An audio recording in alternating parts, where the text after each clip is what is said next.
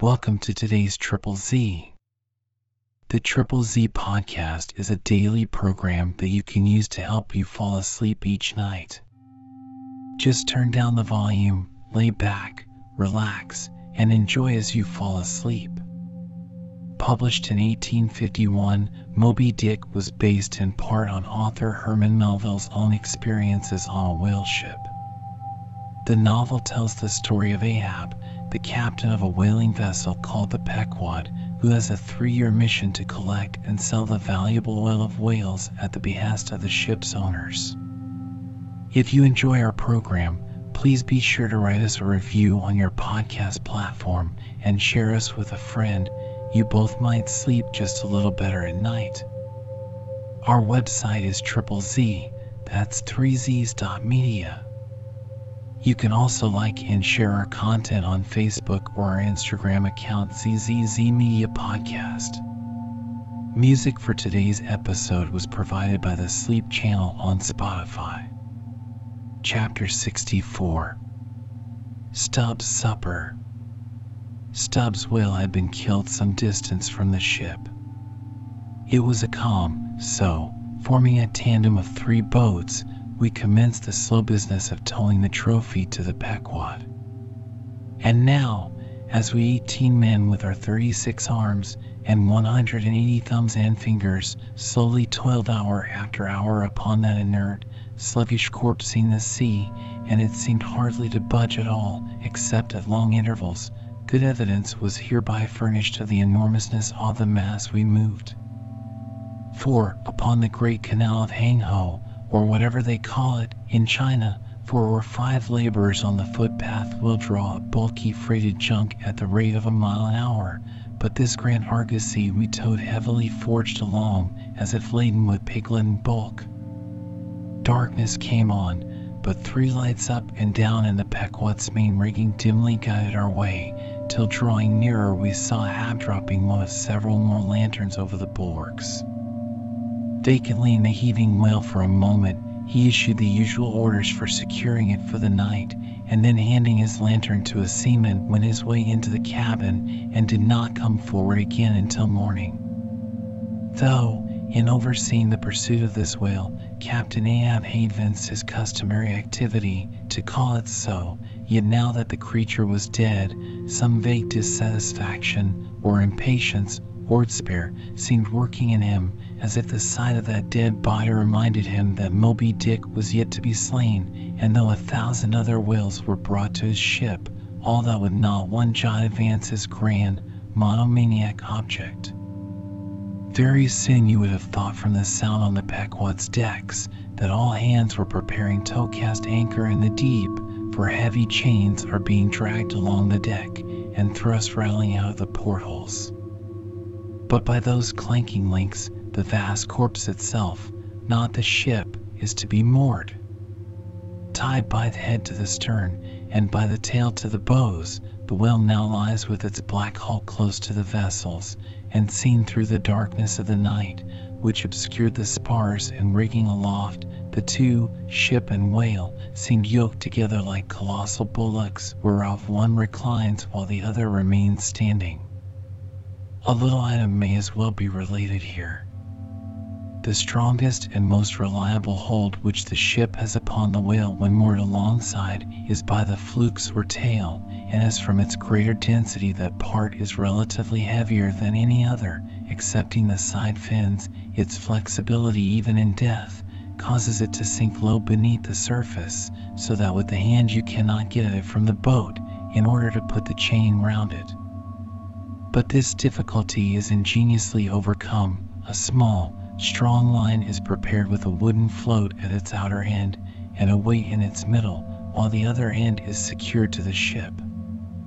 By adroit management, the wooden float is made to rise on the other side of the mass, so that now having girdled the whale, the chain is readily made to follow suit, and being slipped along the body, is at last locked fast round the smallest part of the tail, at the point of junction with its broad flukes or lobes. If Moody Ahab was now all quiescence, at least so far as could be known on deck, Stubb, his second mate, flushed with conquest, betrayed an unusual but still good-natured excitement. Such an unwanted bustle wash in that the state Starbuck, his official superior, quietly resigned to him for the time the sole management of affairs. One small helping cause of all this liveliness in Stubb was soon made strangely manifest. Stubb was a high liver. He was somewhat intemperately fond of the whale as a flavorish thing to his palate. A steak, a steak, ere I sleep. You, Daggoo. Overboard you go, and cut me one from his small. Here be it known that though these wild fishermen do not, as a general thing, and according to the great military maxim, make the enemy defray the current expenses of the war, at least before realizing the proceeds off the voyage, Yet now and then you find some of these Nantucketers who have a genuine relish for that particular part of the sperm whale designated by Stubb, comprising the tapering extremity of the body. About midnight that steak was cut and cooked, and lighted by two lanterns of sperm oil, Stubb stoutly stood up to his spermaceti supper at the capstan head, as if that capstan were a sideboard. Nor was Stubb the only banqueter on whale's flesh that night mingling their mumblings with his own mastications, thousands on thousands of sharks swarming round the dead leviathan, smackingly feasted on its fatness. The few sleepers below in their bunks were often startled by the sharp slapping of their tails against the hull within a few inches of the sleepers' hearts. Peering over the side, you could just see them, as before you heard them, wallowing in the sullen, black waters, and turning over on their backs as they scooped out huge globular pieces off the whale of the bigness of a human head. This particular feat of the shark seems all but miraculous. How, at such an apparently unassailable surface, they contrive to gouge out such symmetrical mouthfuls remains a part of the universal problem of all things. The mark they thus leave in the whale may best be likened to the hollow made by a carpenter in countersinking for a screw. Though amid all the smoking horror and diabolism of a sea fight, sharks will be seen longingly gazing up to the ship's decks, like hungry dogs round a table where red meat is being carved, ready to bolt down every killed man that is tossed to them, and though, while the valiant butchers over the deck table are thus cannibally carving each other's live meat with carving knives all gilded and tasseled, the sharks, also, with their jewel-hilted mouths, are quarrelsomely carving away under the table at the dead meat, and though, were you to turn the whole affair upside down, it would still be pretty much the same thing, that is to say, a shocking sharkish business enough for all parties, and those sharks also are the invariable outriders of all slave ships crossing the Atlantic, systematically trotting alongside to be handing case a parcel is to be carried anywhere, or a dead slave to be decently buried. And though one or two other like instances might be set down, touching the set terms,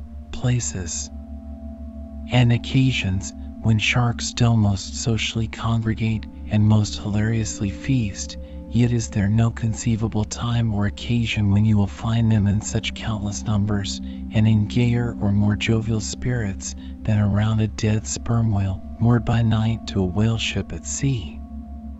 If you have never seen that sight, then suspend your decision about the propriety oft of a worship and the expediency of conciliating the devil. But, as yet, Stubb heeded not the mumblings of the banquet that was going on so nigh him, no more than the sharks heeded the smacking Ophi's own Epicurean lips. Cook, cook, where's that old fleece? he cried at length, widening his legs still further, as if to form a more secure base for his supper, and at the same time darting his fork into the dish, as if stabbing with his lance. Cook, you cook, sail this way, cook. The old black, not in any very high glee at having been previously routed from his warm hammock at a most unseasonable hour, came shambling along from his galley, for, like many old blacks, there was something the matter with his knee pans, which he did not keep well scoured like his other pans.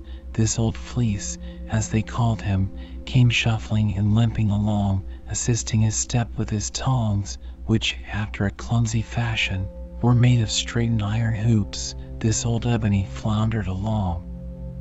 And in obedience to the word of command, Comito a dead stop on the opposite side of Stubb's sideboard, when, with both hands folded before him and resting on his two-legged cane, he bowed his arched back still further over, at the same time sideways inclining his head so as to bring his best ear into play. Cook, said Stubb, rapidly lifting a rather reddish morsel to his mouth, don't you think this steak is rather overdone? You've been beating this steak too much. Cook, it's too tender. Don't I always say that to be good, a whale steak must be tough? There are those sharks now over the side. Don't you see they prefer it tough and rare? What ashandy they are kicking up. Cook, go and talk to him. Tell him they are welcome to help themselves civilly and in moderation, but they must keep quiet. Blast me, if I can hear my own voice. Away, cook, and deliver my message. Here, take this lantern, snatching one from his sideboard. Now then, go and preach to him. Sullenly taking the offered lantern, old Fleece limped across the deck to the bulwarks, and then, with one hand dropping his light low over the sea so as to get a good view of his congregation, with the other hand he solemnly flourished his tongs, and leaning far over the side in a mumbling voice began addressing the sharks, while Stubb, softly crawling behind, overheard all that was said. Fellow critters, I as he ordered here to say dat you must stop dat damn noise dere. You hear? Stop dat damn smackin' OB de lip. Massa Stubbs say dat you can fill your damn bellies up to the hatchings, but by gore, you must stop that damn racket. Cook, here interposed Stubb, accompanying the word with a sudden slap in the shoulder. Cook. Why, damn your eyes, you mustn't swear that way when you're preaching. That's no way to convert sinners. Cook. Who dat? Den preach to him yourself, solemnly turning to go. No, cook, go on, go on. Well, den, beloop fellow critters. Right, exclaimed Stubb, approvingly, coax into it, try that, and Fleece continued. Do you is all sharks, and by nature very voracious, yet I say to you, fellow critters, dat dat voraciousness, top dat damn slap pin ob detail.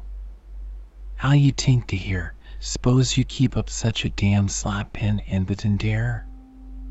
Cook, cried Stubb, collaring him, I won't have that swearing. Talk to him gentlemanly. Once more the sermon proceeded.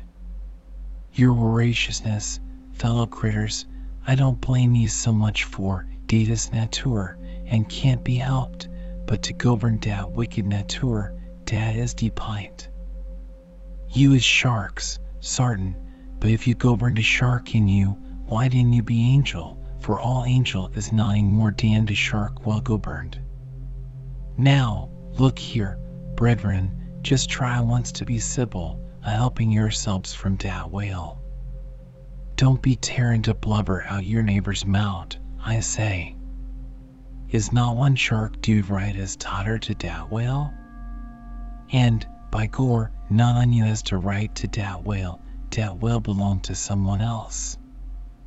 I know some of you buried brig mouth, briggertan odors, but den de brig mouth sometimes has de small bellies, so dat de brigness ob de mouth is not to swaller wid, but to bite off de blubber for de small fry ob sharks, dat can't get into de scritch to help themselves. Well done, old fleece, cried Stubb. That's Christianity. Go on. No use going on. De damn lions will keep a scridging and slapping each other. Massa Stubb, dey don't hear one word. No use a preachin' to such damn giantins as you call em, till dere bellies is full, and dere bellies is bottomless, and when dey do get em full, dey won't hear youden, for den dey sink into sea, go fast asleep on de coral, and can't hear gnawing at all, no more, for Eber and Eber. Upon my soul, I am about of the same opinion, so give the benediction, Fleece, and I'll wait to my supper. Upon this, Fleece, holding both hands over the fishy mob, raised his shrill voice, and cried, Cussed fellow critters! Kick up de damnedest row as ever you can, fill your damn bellies till day bust, and den die.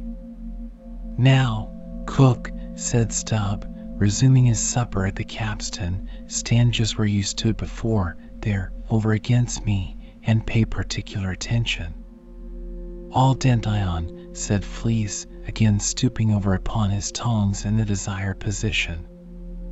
Well, said Stubb, helping himself freely meanwhile, I shall now go back to the subject of this steak.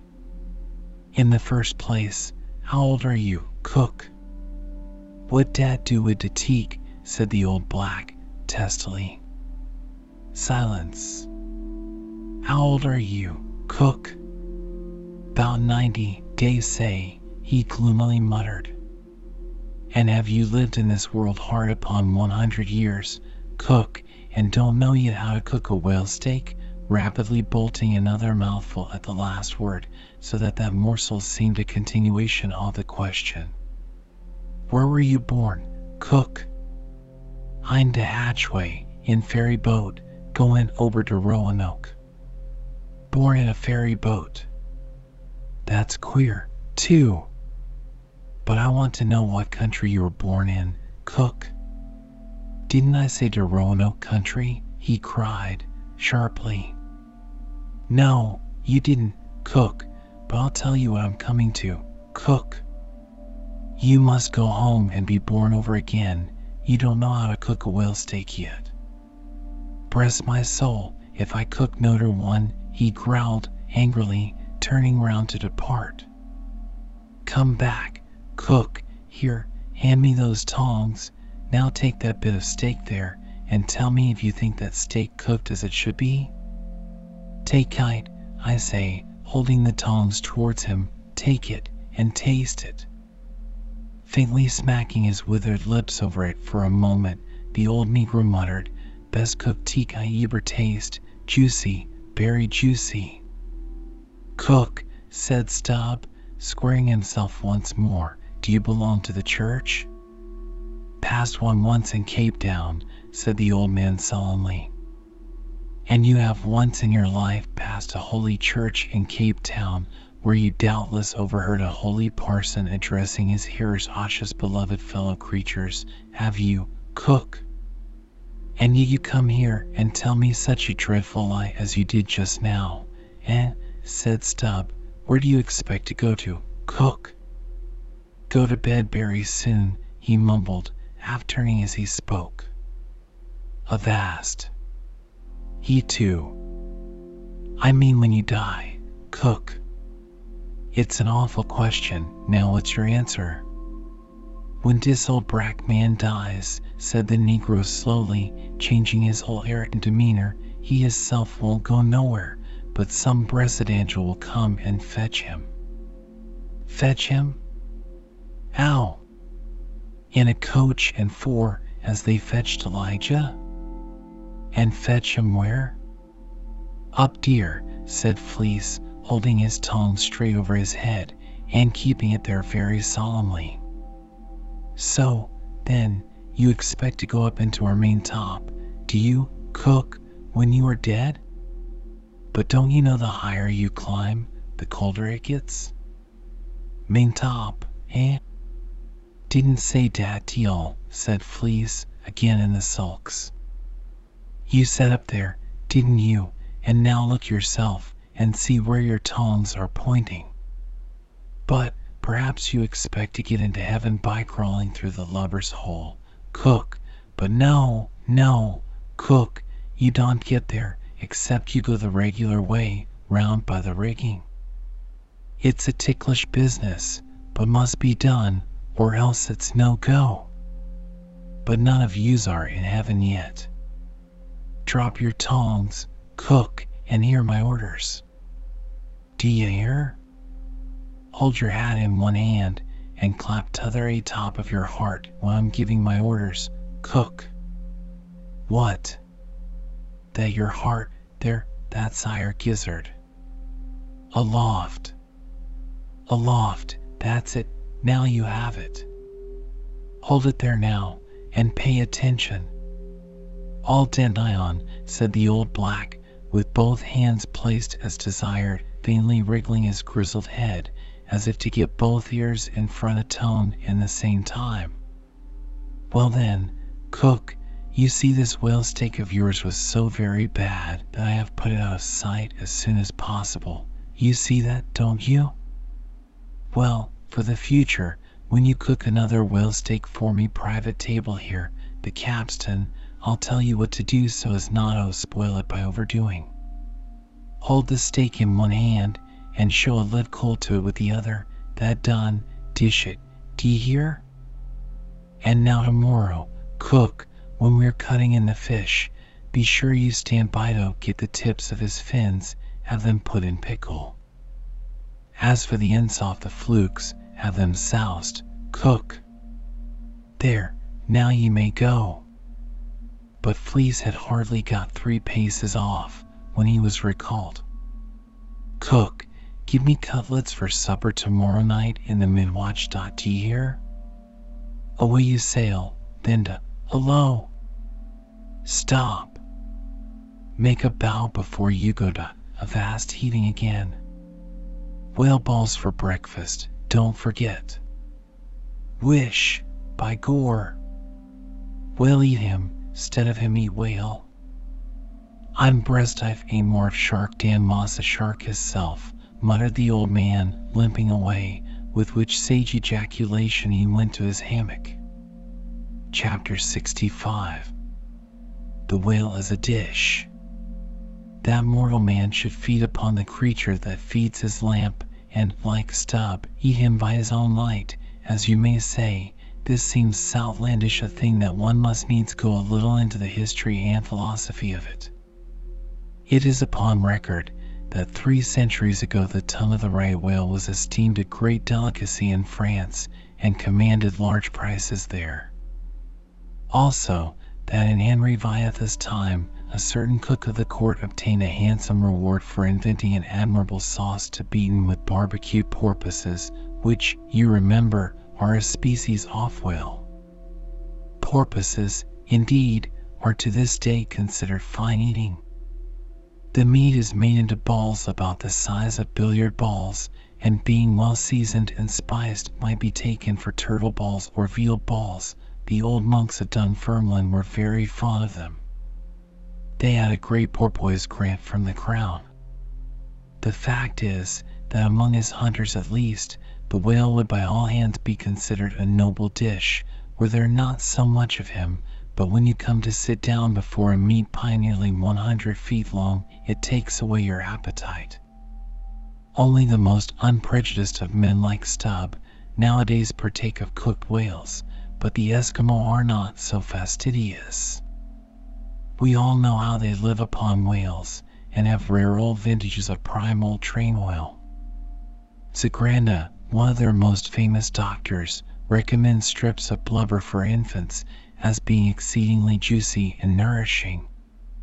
And this reminds me that certain Englishmen, who long ago were accidentally left in Greenland by a whaling vessel, that these men actually lived for several months on the moldy scraps off whales which had been left ashore after trying out the blubber. Among the Dutch whalemen these scraps are called fritters, which, indeed, they greatly resemble, being brown and crisp, and smelling something like old Amsterdam housewives' doughnuts or oly-cooks. When fresh, they have such an eatable look that the most self-denying stranger can hardly keep his hands off.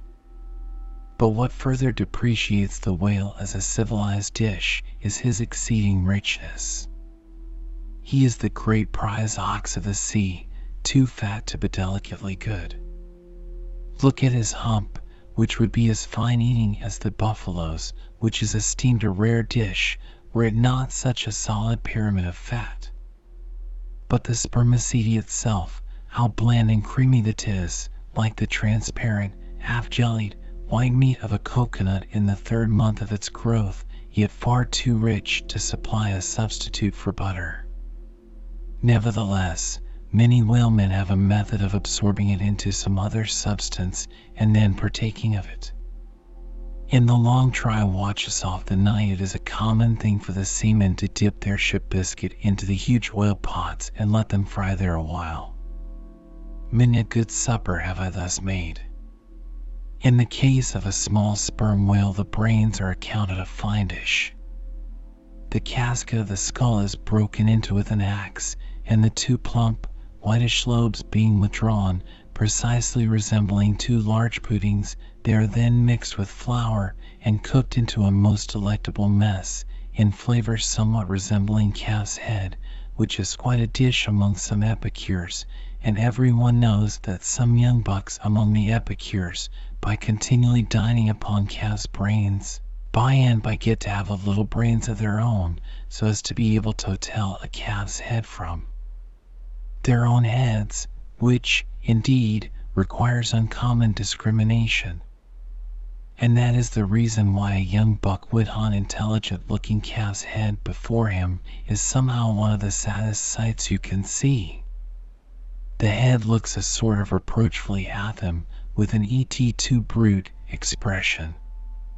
It is not, perhaps, entirely because the whale is so excessively unctuous that landsmen seem to regard the eating of him with abhorrence that appears to result in some way from the consideration before mentioned, i.e., that a man should eat a newly murdered thing off the sea, and eat it too by its own light. But no doubt the first man that ever murdered an ox was regarded as a murderer. Perhaps he was hung, and if he had been put on his trial by oxen, he certainly would have been, and he certainly deserved it if any murderer does. Go to Theme Market of a Saturday night and see the crowds of live bipeds staring up at the long rows of dead quadrupeds. Does not that sight take a tooth out of the cannibal's jaw? Cannibals? Who is not a cannibal? I tell you it will be more tolerable for the Fuji that salted down a lean missionary in his cellar against a coming famine. It will be more tolerable for that provident Fuji, I say, in the day of judgment than for thee, civilized and enlightened gourmand who nails geese to the ground and feasteth on their bloated livers and thigh pate gras. But Stubb, he eats the whale by its own light, does he? And that eye-setting insult to injury, is it? Look at your knife handle, there, my civilized and enlightened gourmand dining off that roast beef. What is the handle made of? What but the bones of the brother of the very ox you are eating? And what do you pick your teeth with after devouring that fat goose? With a feather of the same fowl. And with what quill did the secretary of the Society for the Suppression of Cruelty to Ganders formally indite his circulars? It is only within the last month or two that that society passed a resolution to patronize nothing but steel pens. Chapter 66 The Shark Massacre When in the southern fishery a captured sperm whale, after long and weary toil, is brought alongside late at night, it is not, as a general thing at least, customary to proceed at once to the business of cutting him in. For that business is an exceedingly laborious one, is not very soon completed, and requires all hands to set about it.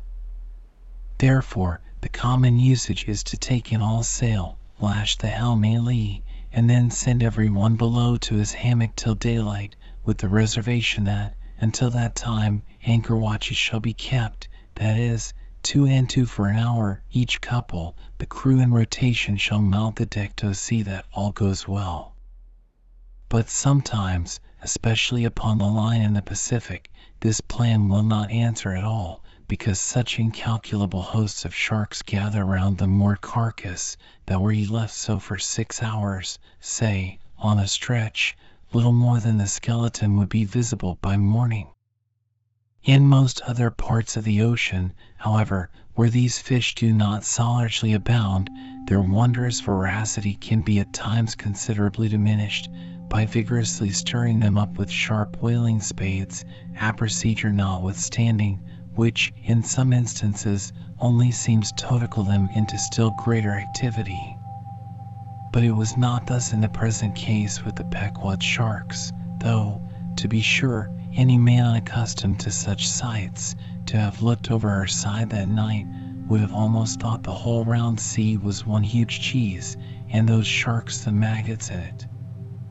Nevertheless, upon Stubb's setting the anchor watch after his supper was concluded, and when, accordingly, Queequeg and a forecastle seaman came on deck, no small excitement was created among the sharks, for immediately suspending the cutting stages over the side, and lowering three lanterns, so that they cast long gleams of light over the terbitia, these two mariners, darting their long whaling spades, kept up an incessant murdering of the sharks, by striking the keen steel deep into their skulls, seemingly their only vital part.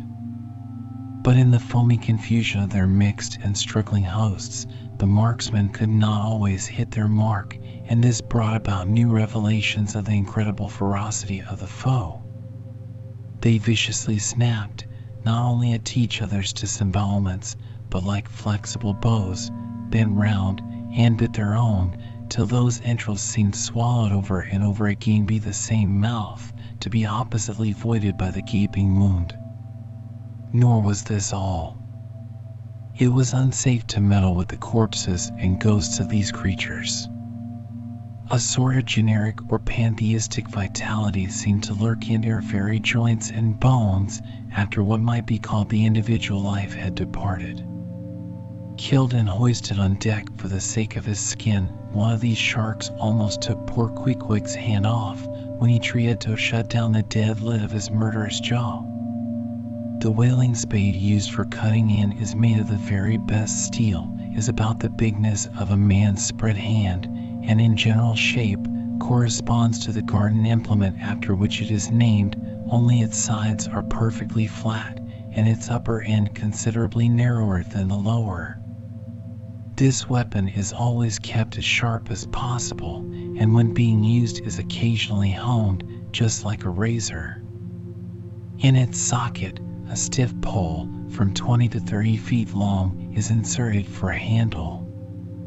Queequeg no care what god made him shark, said the savage agonizingly lifting his hand up and down, Whittier Fiji god or Nantucket god, but to God what made shark must be one damn engine. Chapter 67 Cutting in It was a Saturday night, and such a Sabbath as followed. Ex officio professors of Sabbath breaking are all whalemen. The ivory Pequod was turned into what seemed to shamble every sailor a butcher. You would have thought we were offering up 10,000 red oxen to the sea gods. In the first place, the enormous cutting tackles, among other ponderous things comprising a cluster of blocks generally painted green and which no single man can possibly lift, this vast bunch of grapes was swayed up to the main top and firmly lashed to the lower masthead, the strongest point anywhere above a ship's deck. The end of the hawser-like rope winding through these intricacies was then conducted to the windlass, and the huge lower block of the tackles was swung over the whale. To this block the great blubber hook, weighing some 100 pounds, was attached and now suspended in stages over the side, Starbuck and Stubb, the mates, armed with their long spades, began cutting a hole in the body for the insertion of the hook just above the nearest of the two side fins.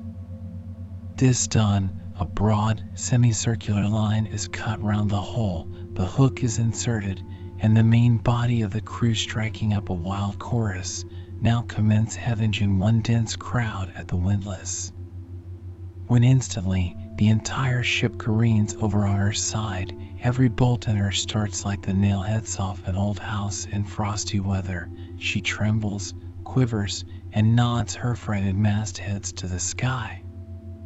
More and more she leans over to the whale, while every gasping heave of the windlass is answered by a helping heave from the billows, till at last a swift, startling snap is heard, With a great swash, the ship rolls upwards and backwards from the whale, and the triumphant tackle rises into sight, dragging after the disengaged semicircular end of the first strip of blubber. Now, as the blubber envelopes the whale precisely as the rind does an orange, so is it stripped off from the body precisely as an orange is sometimes stripped by spiralizing it. For the strain constantly kept up by windlass continually keeps the whale rolling over and over in the water, and as the blubber in one strip uniformly peels off along the line called the scarf, simultaneously cut by the spades of Starbuck and Stubb, the mates, and just as fast as it is thus peeled off, and indeed by that very act itself, it is all the time being hoisted higher and higher aloft till its upper end grazes the main top. The windlass then cease heaving, and for a moment or two the prodigious blood-dripping mass sways to and fro as if let down from the sky, and every one present must take good heed to dodge it when it swings, else it may box his ears and pitch him headlong overboard. One of the attending harpooneers now advances with a long, keen weapon called a boarding sword, and watching his chance he dexterously slices out a considerable hole in the lower part of the swaying mass. Into this hole the end of the second alternating great tackle is then hooked so as to retain a hold upon the blubber in order to prepare for what follows. Whereupon this accomplished swordsman, warning all hands to stand off, once more makes a scientific dash at the mass and with a few sidelong, desperate, lunging slicings, severs it completely in twain, so that while the short lower part is still fast, the long upper strip, called a blanket piece, swings clear and is all ready for lowering. The heavers forward now resume their song, and while the one tackle is peeling and hoisting a second strip from the whale, the other is slowly slackened away, and down goes the first strip through the main hatchway right beneath into an unfurnished parlor called the blubber room. Into this twilight apartment sundry nimble hands keep coiling away the long blanket piece as if it were a great live mass of plaited serpents. And thus the work proceeds, the two tackles hoisting and lowering simultaneously, both whale and windlass heaving, the heavers singing, the blubber room gentlemen coiling, the mate scarfing, the ship straining, and all hands swearing occasionally by way of assuaging the general friction.